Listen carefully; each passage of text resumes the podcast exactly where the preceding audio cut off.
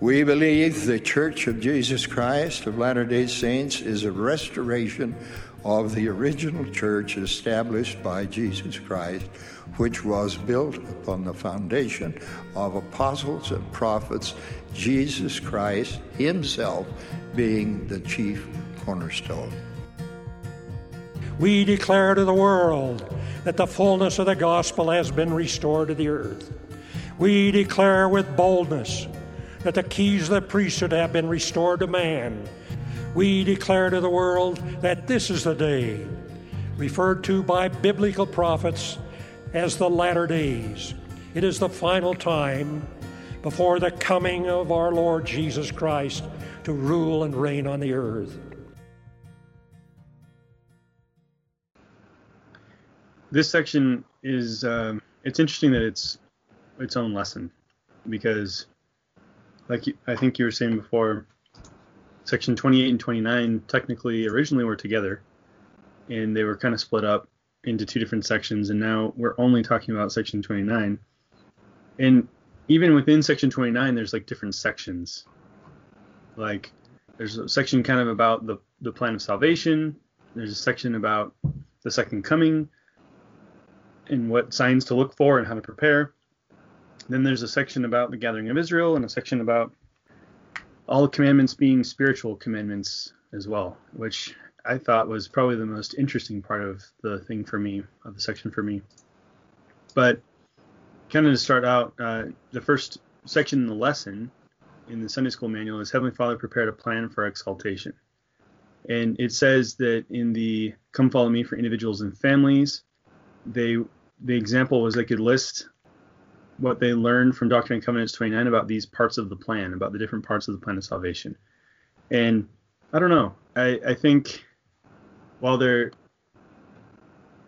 it didn't really go into to a whole lot of detail about each section of the plan. It just kind of talked about, you know, like it mentions the millennium. It mentions a couple of other things. Definitely talks a little bit about uh, the second coming and the horrible things that'll happen when that goes down. And it's kind of funny because when it talks about that in the lesson, it says something like some of the latter day events described in Doctrine and Covenants 29, 14 through 21 may be distressing to class members. Let them share how they feel. Why does the Lord warn us about these events? Um, I think I think when it comes down to it, if you understand the plan of salvation, you understand the fall and the purpose of the atonement, we we real we don't really have to be too concerned or worried about these horrible things that are going to happen as long as we're striving to follow the commandments. Because yeah it talks about horrible horrible things happening. I mean you, you could even argue that we're going through some of it right now with a pandemic right? With uh, natural disasters that are happening. There's flooding right now in australia and as of today in nashville and stuff like that. Like there's a lot of things that are going on that we might look at as normal everyday things, but if you kind of look at it in the right way, um, it's kind of a manifestation of these prophecies, things that are happening around the world that are affecting people. And I think as long as you as you keep your eye single to the glory of God and you keep kind of uh, checking back to that, when when these bad things happen, it will seem like okay, well we can overcome this. What's the next thing, you know? Yeah, I think I think I, I really like the beginning of this section because it kind of lays out two things. The Lord is about to answer some of their prayers that they're curious about, like what's going to happen, uh, how is Zion going to be built, what's going to happen in the last days, and that kind of thing. But in verse 2, um, he starts out with, um, well, verse 1, he's, he starts out declaring who he is. I am your Redeemer, the great I am whose arm of mercy hath atoned for your sins, who will gather his people as a hen gathereth her chickens under her wing, even as many as will hearken unto my voice and be humble, therefore themselves before me, I call and call unto me in mighty prayer. So he's already saying, I'm going to tell you what's kind of going to happen. I'm going to tell you the purpose of all of these and kind of break down the laws, the plan of salvation. But the first thing he says is, Remember, I am your Redeemer. I'm the one that paid for your sins and suffered your sins. So right away, I kind of feel comforted because, you know, the next part he says, I'll gather you as a hen gathereth her chickens. meaning you are not going to be exposed to anything without my protection if you follow the commandments, you know? Right. And then it's not that far that we go from uh, that to um, verse 9, where it says, For the hour is nigh, and the day soon at hand, when the earth is ripe, and all the proud and they that do wickedly shall be as stubble, and I will burn them up, say the Lord of hosts, that the wick- that wickedness shall not be upon the earth. Bad things are going to happen. There's going to be calamities. Yeah. But at the same time, he's also saying, But I will gather you as a hen gathers her Meaning you will be safe. You will be accounted for. Well, and the key there is in verse 2 even as many will hearken to my voice and humble themselves before me. And then that other verse in verse 9 that you read, it says, And all the proud and they that do wickedly shall be as stubble. So it's showing you this is this is the difference. Those that are are humble and try to truly be followers of Christ will be gathered and will be protected. And those who are proud, and that doesn't necessarily mean that membership or that heritage or that tradition makes you exempt from punishment, right? If you're proud and you're not following the commandments as you should, you could be a part of that group too. Yeah, and then and then in the next few verses, you know, from verse 12, you know, through 20 through 30, it kind of goes through kind of what the second coming will be like. And what I find interesting is verse 21, where he says, And the great and abominable church, which is the whore of all the earth, shall be cast down by devouring fire, according as it is spoken by the mouth of Ezekiel the prophet, who spoke of these things, which have not come to pass, but surely must. As I live, for abomination shall not reign. And we know that the abominable church is any institution that warps and claims to be Christ Church. It's it's um, any any belief or organization that takes individuals and gives them a false Christ and uses it to get gain. And then again in verse 24 and 25 for for all old things shall pass away and all things shall become anew even heaven and earth and all and all the fullness thereof, both man and of beasts and fowls of air and of the fishes of the sea. And not one hair, neither mote shall be lost, for it is the workmanship of my hand. Which for me, it's like, I don't know, it's a great declaration that He is the Creator. Everything is His, and nothing will be lost, meaning there is no unfairness or corruption that He won't do away with, you know it's kind of like his it's why we love the savior and why we pray for the second coming is that all things will be righted. We know that in this current stage of mortality we are subject to uh, sin and opposition and oppression. And some of those things are not our fault. They're part of the fallen world we live in. Some of them is part of other people's agency when they choose to do bad things. And in this case I don't know. I, it's just for me. I I love a good vindication story. I, I love a good triumph, and this is he's telling the saints. You know this this is how it's headed.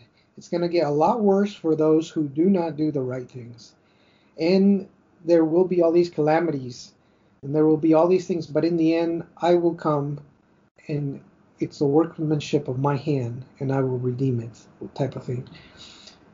I think it's kind of hard to balance sometimes when we hear all these horrible things that are going to happen, and we also hear "be of good cheer." That sometimes that's hard to reconcile. Like, how can I be persecuted? How can I be? I mean, from the moment Joseph left the grove, he was being persecuted, and everyone joining the church was either ostracized by their family or their neighbors or their friends, and they're being told, you know, this is this is the fullness of happiness that you're joining, and yet at the same time, it's kind of I mean they get pushed around city to city, state to state until they have to leave their country and go out across the continent. You know, how do how do they look at each other and say, "Yep, this is the fullness of happiness," you know?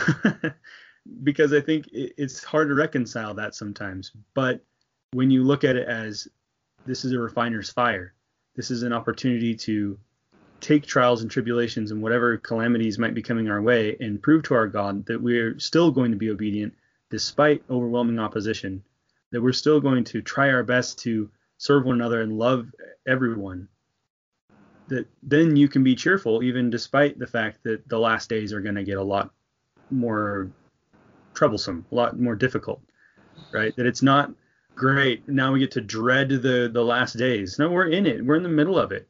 And instead of dreading everything around you and just looking at it as, oh, this is so horrible, look at it in, in every way you can as, okay, this is part of the process of becoming, of becoming like Him. It reminds me a lot of uh, Second Nephi chapter two, when Le- Lehi is speaking to his sons, and he's starting to tell them about there needs to be opposition in all things. Yep. And that's where we get the great um, scripture mastery, scripture of Adam felt that man might be, and man and, and men are that they might have joy. Meaning that in all the warnings that Lehi was giving his children as a father, he also wanted to remind them that, hey, you're to have joy.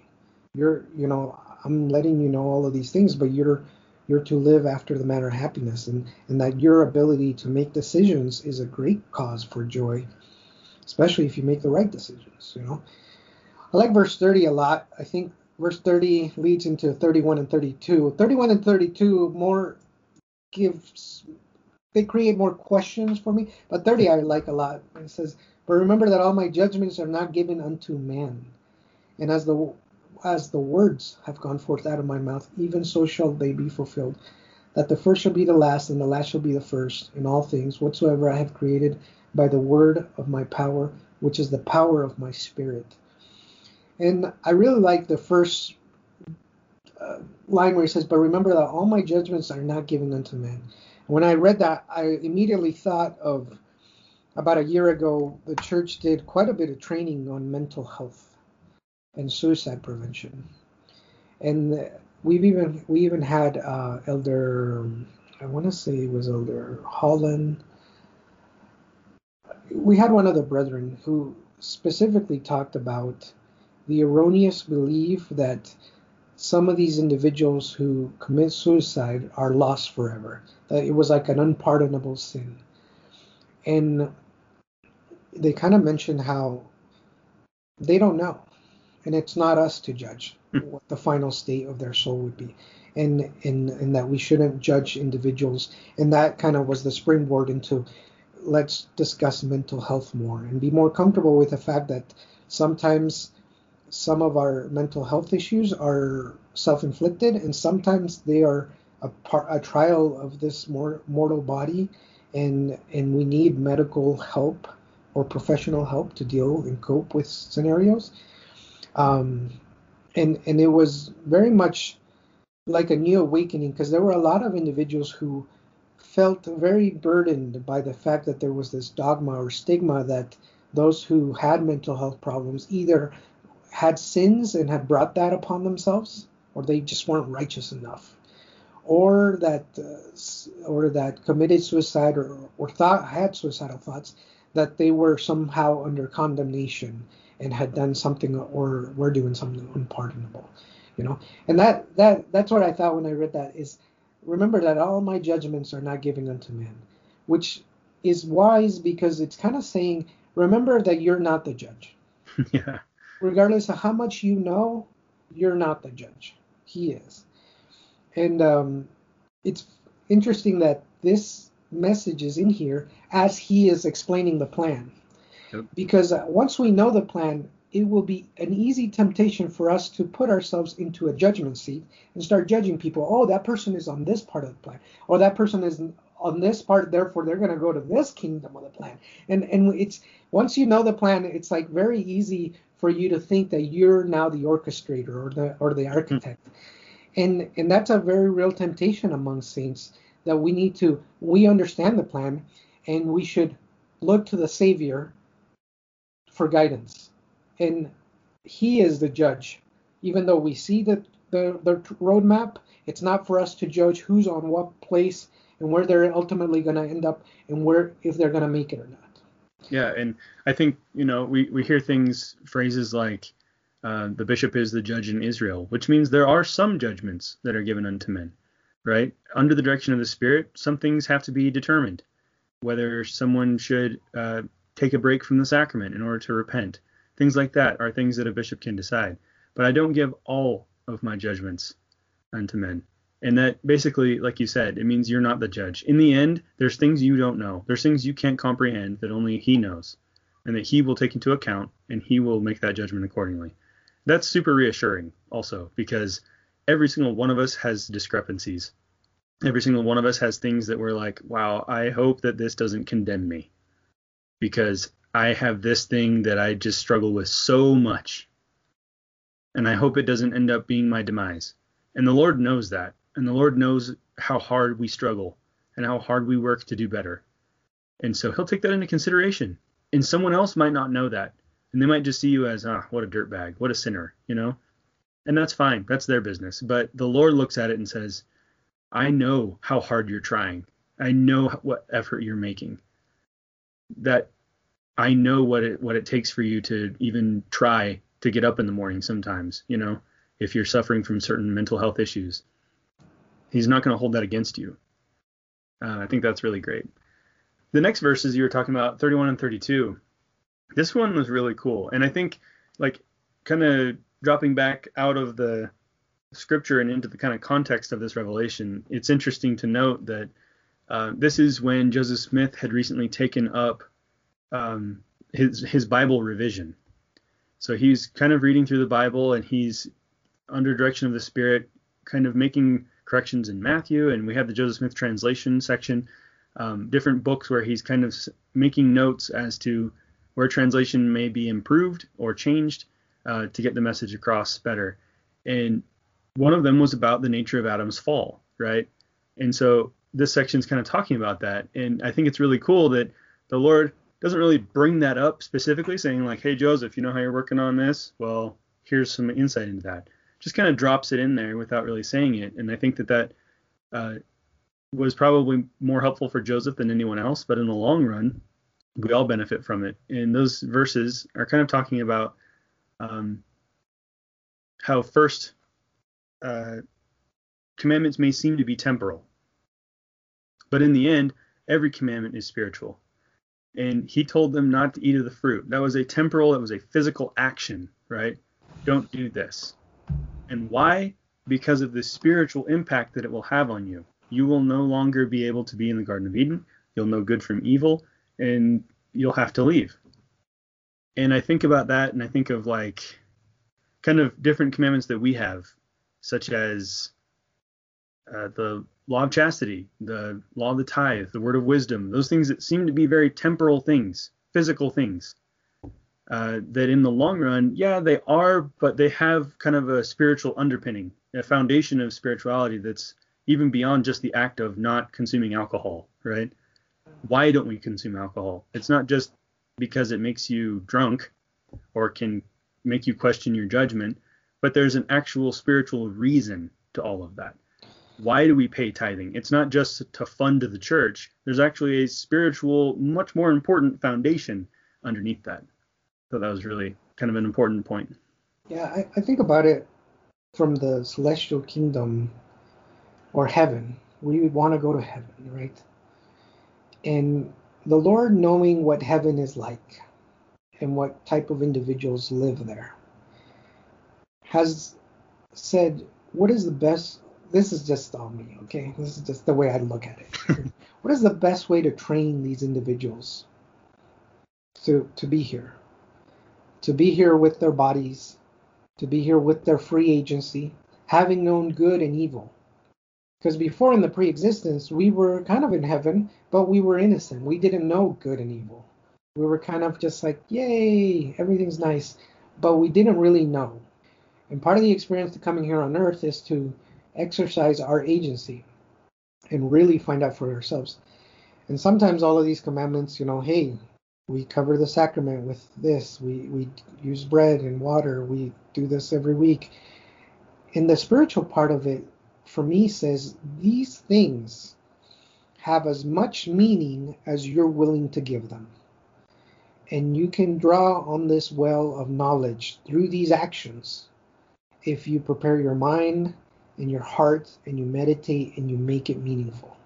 If you just make it the action, you're back to the children of Israel and the law of Moses, where you did all these types of sacrifices to, to guide you and to remind you of Christ, but ultimately were unable to recognize him when he was in the midst of you. Mm-hmm. And so I look at that and I say, that's where I think the spiritual aspect of all these laws is something we should always seek to understand, even temporal things, even things like you should keep your room clean, your house should be in order. Well, what does this matter if this earth will eventually evaporate and blah blah? Now, you know what? What is it? But it's like from a creator who began everything by saying, "Look, there is matter unorganized. Let's go organize it." Is there a lesson for in your room to begin to comprehend your Savior a little bit more by look, just plainly looking at your room and seeing there's matter unorganized. Let's organize it. And that's where I think about the gospel is simple and it's beautiful because its teachings, when we get to the spiritual aspect of them, I think are simple and beautiful. They're they're trying to help us to become a celestial or a heavenly civilization. And just as a child needs to learn to do math, and they need to learn about fractions and things like that, and and at their age, they don't know how this fits. You know, they just are being obedient. In time, they will see that my vocabulary, my ability to think and reason have all been so vastly expanded because I did these little steps in education, you know? Yeah. And I think it's the same with our spiritual growth and potential. And it's unwise of us to look at something that we think is simple and not consider that the Lord has put more meaning or there's more meaning in that action than just the outward action. You know, simple thing would be, you know, there's a few callings in the church that we think are simple like creating the program or being a door greeter. And we can we can be tempted to think that is not as important as being the bishop, you know. But what if it is? But what if you treat it as if it is? What if you dedicating yourself to doing your task and doing it for the glory of the Lord and for you, what if the way you greet people is not an understanding of how you know that person, but an appreciation and a love for your Savior? and that he knows you and you're trying to extend that love to someone else, what kind of a door greeter would you be then? You know what I mean? Not only that, but the bishop asked you to be a door greeter. And by extension, the Lord is asking you to be a door greeter. And how would we treat it differently if Christ himself said, Feely, I want you to be the door greeter today? You'd treat it completely differently. You'd see it like, oh my gosh, this is what he's asked me to do. You know, I got to do the best possible job. Well, that, that's that is what happens, right? By extension, you're being called by the Lord to do that. And so, yeah, everything should be approached that way whenever possible. Magnify it. That's what magnifying your calling is about, right? It's about taking what may be something simple and and making it as important to you as you can. And I think that that's that's the same thing about some of these commandments. What might seem like a temporal thing, pay your tithing, uh, pay your fast offerings, um, follow the law of chastity. These things might be like, okay, yeah, I mean, that's good, but is that as important as other commandments like thou shalt not kill? You know, yeah, it is. It may seem simpler, easier to do sometimes. It may seem like, well, but the church doesn't need my money. You know, I'm not contributing that much anyway. So that's not the point. The point is that spiritual foundation underneath that commandment and what that will mean for you in the long run when you the, it's not about the need of the church for that contribution or whatever. It's about what your spiritual growth will be because you're obedient. What blessings you'll receive because you're obedient. I think that was kind of what he was getting at when he starts talking about adam and, and, and eve in the garden of eden saying you know yeah the commandment was a physical commandment not to eat the fruit. But really what was it? You know it was deeper than that a lot deeper than that. I like um, 35 and 36. Well, 34, the whole thing. Where in 34 he tells us, Wherefore I say unto you that all things unto me are spiritual, and not at any time have I given you a law which is temporal, neither any man nor the children of men, neither Adam your father whom I created. Which also, you know, reiterates what he says before and reemphasizes the fact that these commandments are more than just actions. They're more than just an action. Which also, you know, when I when I grew up Catholicish, and you always thought when you go in heaven, you just be an angel and you sit there and you sing forever, and that was heaven, right? With wings and you sing. And when I when I read things like this, it makes me feel very happy because it's like the Lord isn't he's not in this for himself, for his glory or his his ego. As we look at kings and a king, you go and you bow and you kiss the ring, and they have a crown, and everybody, you know, sure, there's deep respect and honor we should give our Father in heaven in Christ. But their greatest desire is for us to guide us and to help us grow. And so when he says, Never have I given to you a law or a commandment which is temporal, I also think that also means which was meaningless, which wasn't for your improvement, which wasn't to help you be happy. Never have I given you a commandment which was just for my satisfaction, not yours. you know, that's what I hear when I when I when I read that verse.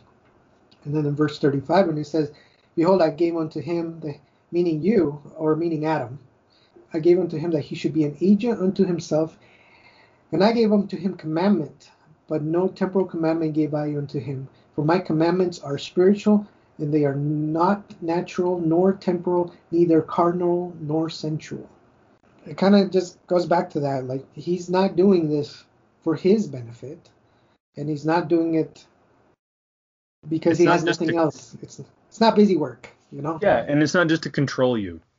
It's not just to have you check a box and give you busy work and have you be controlled like every every commandment has a, a greater purpose behind it other than just the words.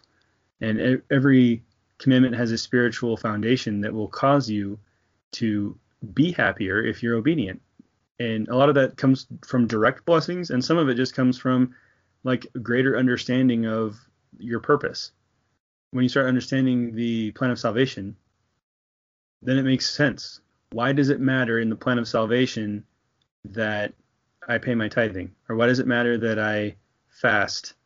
Or why does it matter, you know, well, in the plan, not eating for 24 hours, it's not like, oh, with that food we can provide for more people or whatever. it's it, it, there's a spiritual foundation to it that's bigger than just that temporal difference in your life. And then it goes through um, the fall of Adam and Eve, the garden, getting kicked out, and then once they get kicked out, in verse 42, I, I like this part where he says, um, Behold, I say unto you that I, the Lord, gave unto Adam and unto his seed that they should not die as to temporal death, until I, the Lord God, should send forth angels to declare unto them repentance and redemption through faith in the name of my only begotten Son. And thus did I, the Lord, appoint unto man the days of his probations and I really like this because we know that eating the fruit was going to bring forth death. But even after they did that and they got kicked out, and maybe I'm understanding this wrong, but he says, and I didn't cause them to die yet until I, I had to explain to them how they can return and how they can repent. Which we know that, I don't know, one, it makes me feel like all of these things were in the Lord's control and in his timing. And, all, and just as it'd be very hard to teach someone the importance of cooking if they've never eaten or never felt hunger, so did they have to fall so they could understand the need for repentance and improvement. They had to f- realize that your agency in your actions have consequences, but you won't really know that until you're in a situation to make choices and you feel what those consequences are like. Well, and also being told that you're redeemable because you committed this this transgression, you've been kicked out of the garden, you're by yourself in the in the world. Well, you're obviously with Adam and Eve, both were alone. But that that's not the end. That you're not in this fallen state forever. And for each one of us, what that means is each one of us is also redeemable. When we commit a sin or a transgression and we feel like we're isolated or we're alone from from God or separated from him, we can still be redeemable. We can still be brought back. We can still repent. Yeah. And if we know how, and if we're we're taught through the gospel, through the scriptures, um, through the living prophet, what steps to take to be redeemed, it's available to everyone, and everyone has the opportunity. And I think it's it's kind of interesting in, in the in the Sunday school lesson. It kind of starts out talking about the gathering of Israel, and there's a quote from President Nelson. It says, "These surely are the latter days, and the Lord is hastening His work to gather Israel." That gathering is the most important thing taking place on earth today. Nothing else compares in magnitude, nothing else compares in importance, nothing else compares in majesty. And if you choose to, if you want to, you can be a big part of it. You can be a big part of something big, something grand, something majestic. When we speak of the gathering, we are simply saying this fundamental truth.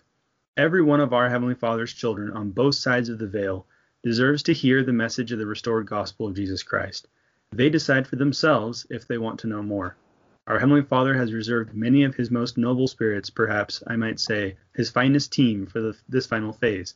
Those noble spirits, those finest players, those heroes are you. When we're talking about the gathering of Israel, in Joseph Smith's time, they were looking for an establishment of Zion. And kind of the first effort at that was in Kirtland. And it was important for to get all the saints in one place because there were so few of them that they needed to bolster each other bolster each other up. And they needed to be able to have a, a place that they could all receive the revelation and receive guidance at the same time. Now it's different. Now we have a global church. We have the ability to communicate across the entire planet now the gathering is more bringing people to the knowledge of the gospel and that's what President Nelson is saying here. And that's kind of what what we're talking about with Adam and Eve. They were gathered in the sense that they were told this is how you can repent and this is how the world works now. You now know good from evil. You now can commit sin, but you can also repent and be redeemed. And each one of us has the opportunity to participate in the gathering of Israel by sharing the gospel that we have with others, by letting them know here's here's how we're fallen and here's how we can all be redeemed right? That's the biggest part and he even says it's the nothing else compares in importance right than sharing the gospel and getting that message out there to anyone and everyone who will hear and giving them the opportunity to learn more or to reject it. They have that agency. Now as you were talking i was thinking about this verse the last few verses verse 45 especially where it says, For they love darkness rather than light, and their deeds are evil, and they receive their wages of whom they list to obey. And he's talking about those who choose not to follow the Savior. And they, in verse 43, God appointed unto man his days of probation, and that they that believe not unto eternal damnation, for they cannot be redeemed through the Spirit. And then right next to it, like in juxtaposition against these people that are unredeemable because they go against light and truth. He kind of talks about little children and how they're alive in Christ, that they're not given, that Satan's not given power unto them until they become accountable. And 48 is really interesting. 48 is given unto them even as I will according to mine own pleasure, that the great things may be required at the hand of their fathers. And then in verse 49, I say unto you that whoso having knowledge have I not commanded to repent, and he that hath no understanding, it remaineth in me to do according as it is written. Which is that is written, we know in the Book of Mormon and many other places that he atones for their sins. He takes care of that, you know. So as we look to build Zion or to gather Israel, I think about what is Israel? especially in our day, if we were to start over, what is Israel? Israel is anyone who's willing to come and follow the Savior. Israel is anyone that's looking for the truth and who finds it will make covenants and will be obedient and will choose the path that the Savior has outlined. And so in this path, I think there's different levels of responsibilities. You know, as a parent, your responsibility is to bring your children up in righteousness, to give them good traditions that they can pass on to their children.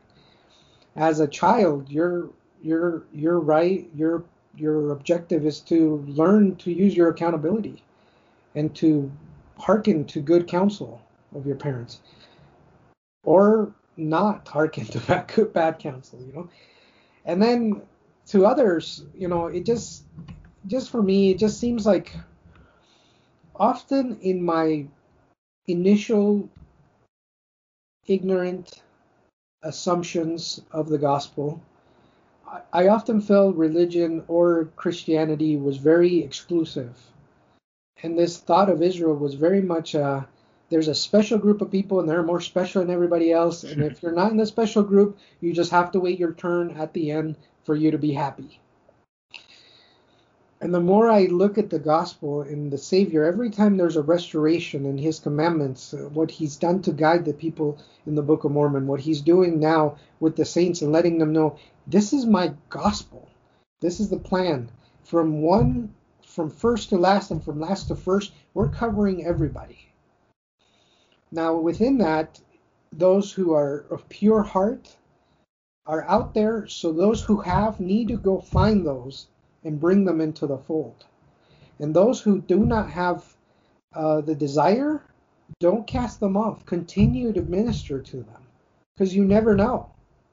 You know, and those who seem totally unredeemable or are completely ignorant, you know what? Let me worry about that. I'll take care of them. And by that, it's not a vindictive, I'll take care of them. It's meaning I will give them, I will get, I am the teacher. I will find the perfect opportunity to give them the full opportunity to know their standing and their agency and their purpose in life so they can choose to follow or not.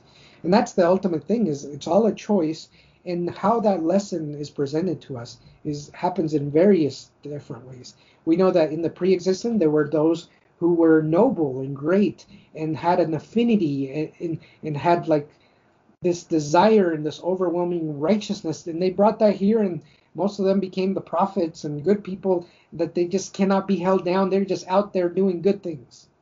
And then there are some of us who we're just we're here and we're trying to experience and we're trying to feel and we like this and we don't like that. And then there's some people that maybe you know have no desire but then they need the right experience to get that desire and for that we have the pre-earth life we have the earth life and then we have the spirit world and we have a millennial and we have judgments and final judgments and all that and so I don't know. When I look at the plan of salvation, I always feel optimistic. I always feel hopeful. And I always feel better about the chaos that appears to be around me, knowing that there is a Savior who, to him, it's not chaos. To him, he knows what we all need. Well, and this must have been very eye opening for these brethren that got this revelation as they were asking questions about uh, the gathering of Israel and what does all this mean and what are we what should we be doing and the answer they got about the gathering of Israel was mostly about the plan of salvation and that you need to be teaching the plan of salvation to everyone and I think that that must have been very eye opening for them to realize yes there will be a physical gathering but at the same time in in the end the most important thing is that we get the message of the plan of salvation to as many people as possible and they get that understanding so they can make the decisions and and repent from the things that they've been doing um, in order to d- earn uh, exaltation. I have a hard time imagining what what the church would was like without an understanding of the plan of salvation. You know, I have a hard time thinking what that would be like because it is the plan of salvation that makes it all makes sense. It outlines why we have choices, why we are hurt by choices, why we need a savior, why the savior came, why he calls prophets, why he creates ordinances and promises and gives commandments, why we die, you know, and why we hope to live together with people we love, you know, and without without that outline, I just feel I can see very easily why life would be a place where you would follow whatever whims or try to find a path. A lot of people who have really strong beliefs uh, and oftentimes are in opposition to the gospel are not lost because they don't know. I mean, it's they're not lost because they want to be. Yeah. It's more like they're doing the best they can to frame an outline that makes this existence make sense. And just as every time the Savior restores his gospel, and he restores it because it's not because he wanted to take it away. It's because by our decisions and the pride of those who had the gospel, it was taken away. And they chose not to to continue to follow the commandments and, and follow the prophets. And and these individuals out there who have very strong opinions and things, once you start looking at them from the side of they're trying their best to find meaning in all of this. And just as we are defensive when our favorite college football team loses, no one wants to. It's a difficult thing to look at the outline you've created that makes sense for life and have someone come up to you and say, Hey, we have the full truth, you're wrong. You know, uh, of course, that's not the approach. Um, you know, and and so as as we're grateful for the gospel and for these revelations and for the Book of Mormon and Doctrine and Covenants and the Bible and all the things we have in a modern prophet, we should be careful and mindful of how we express and how we judge others because they may just be doing the best they know how. And it's really hard to change.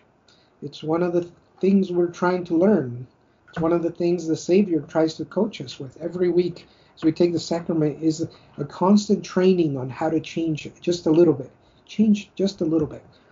And we encounter people, and sometimes we'll read in the Doctrine and Covenants many times, they'll say, light cleaveth to light, virtue cleaveth to virtue. You know, and those things, we begin to learn that the most greatest thing we can do is live the gospel and be a magnet to people that as they see our good works, they they lower their defenses and then are susceptible to learning a little bit about the gospel, learning that the death is not the end, that choice wasn't predetermined, that agency is a real thing, that you know that uh, mistakes can be corrected, you know um, that how you feel now doesn't mean you have to feel this way forever. You know, little things where people when they feel stuck, they tend to despair and they tend to fortify what they do know. And maybe they do know some good things and have some noble attributes, but they'll fortify it with strong habits or bad habits or, or things that we would deem not the right way of doing things, but they're doing the best they can with what they know. And so for us who have a roadmap, how do we help others come onto the path, follow this roadmap without obliterating everything they've done in their life already. We have to be mindful and put ourselves in the shoes of others. And that's and the greatest gift is to have the spirit because it will teach us how to teach or what is the right way of sharing and getting into the heart of someone else to share the gospel. I don't know if that makes well, sense. yeah, it, we don't have to be doctrinal scholars either, but we do need to have an, an answer when people ask us why we're happy or why we we believe in the church or why we act the way we act. You do need to have enough information or knowledge to be able to teach the basics of of the plan of salvation. You don't need to be able to go and say, well, when Joseph Smith sat at this desk in this place on this day, that's not necessary. You know, it, if you want to go all that de- all to all that depth, that's fine. But really, what it comes down to is if someone asks you why, and has questions to be able to answer, to be able to have basic understanding of the gospel, to be able to answer so that they can learn too, and get them get them started on a foundation of, of true principles. Starting with your example and then following that up with if they have any questions about it, being able to answer them. I think that's very important. I, I think a good starting point is can you answer can you truly answer the questions for yourself? Yeah. You know, can you can you truly say that you believe in Christ, that you believe in the Book of Mormon, that that uh, the plan of salvation is real, and when you know that, and you've cultivated, planted and sowed and cultivated that testimony, and you continue to nourish it, you will see other people's differences as opportunities and start to understand why they're the way they are, as opposed to seeing other people's differences as a threat upon your beliefs. One thing I admire of the Savior is he was never threatened, he was never afraid. And that's who we want to be. We don't want to be threatened, we don't want to be afraid because we know the truth. Let us be awake and not be weary of well doing, for we are laying the foundation of a great work, even preparing for the return of the Savior. My dear brothers and sisters, Jesus Christ invites us to take the covenant path back home to our heavenly parents and be with those we love. He invites us to come, follow me.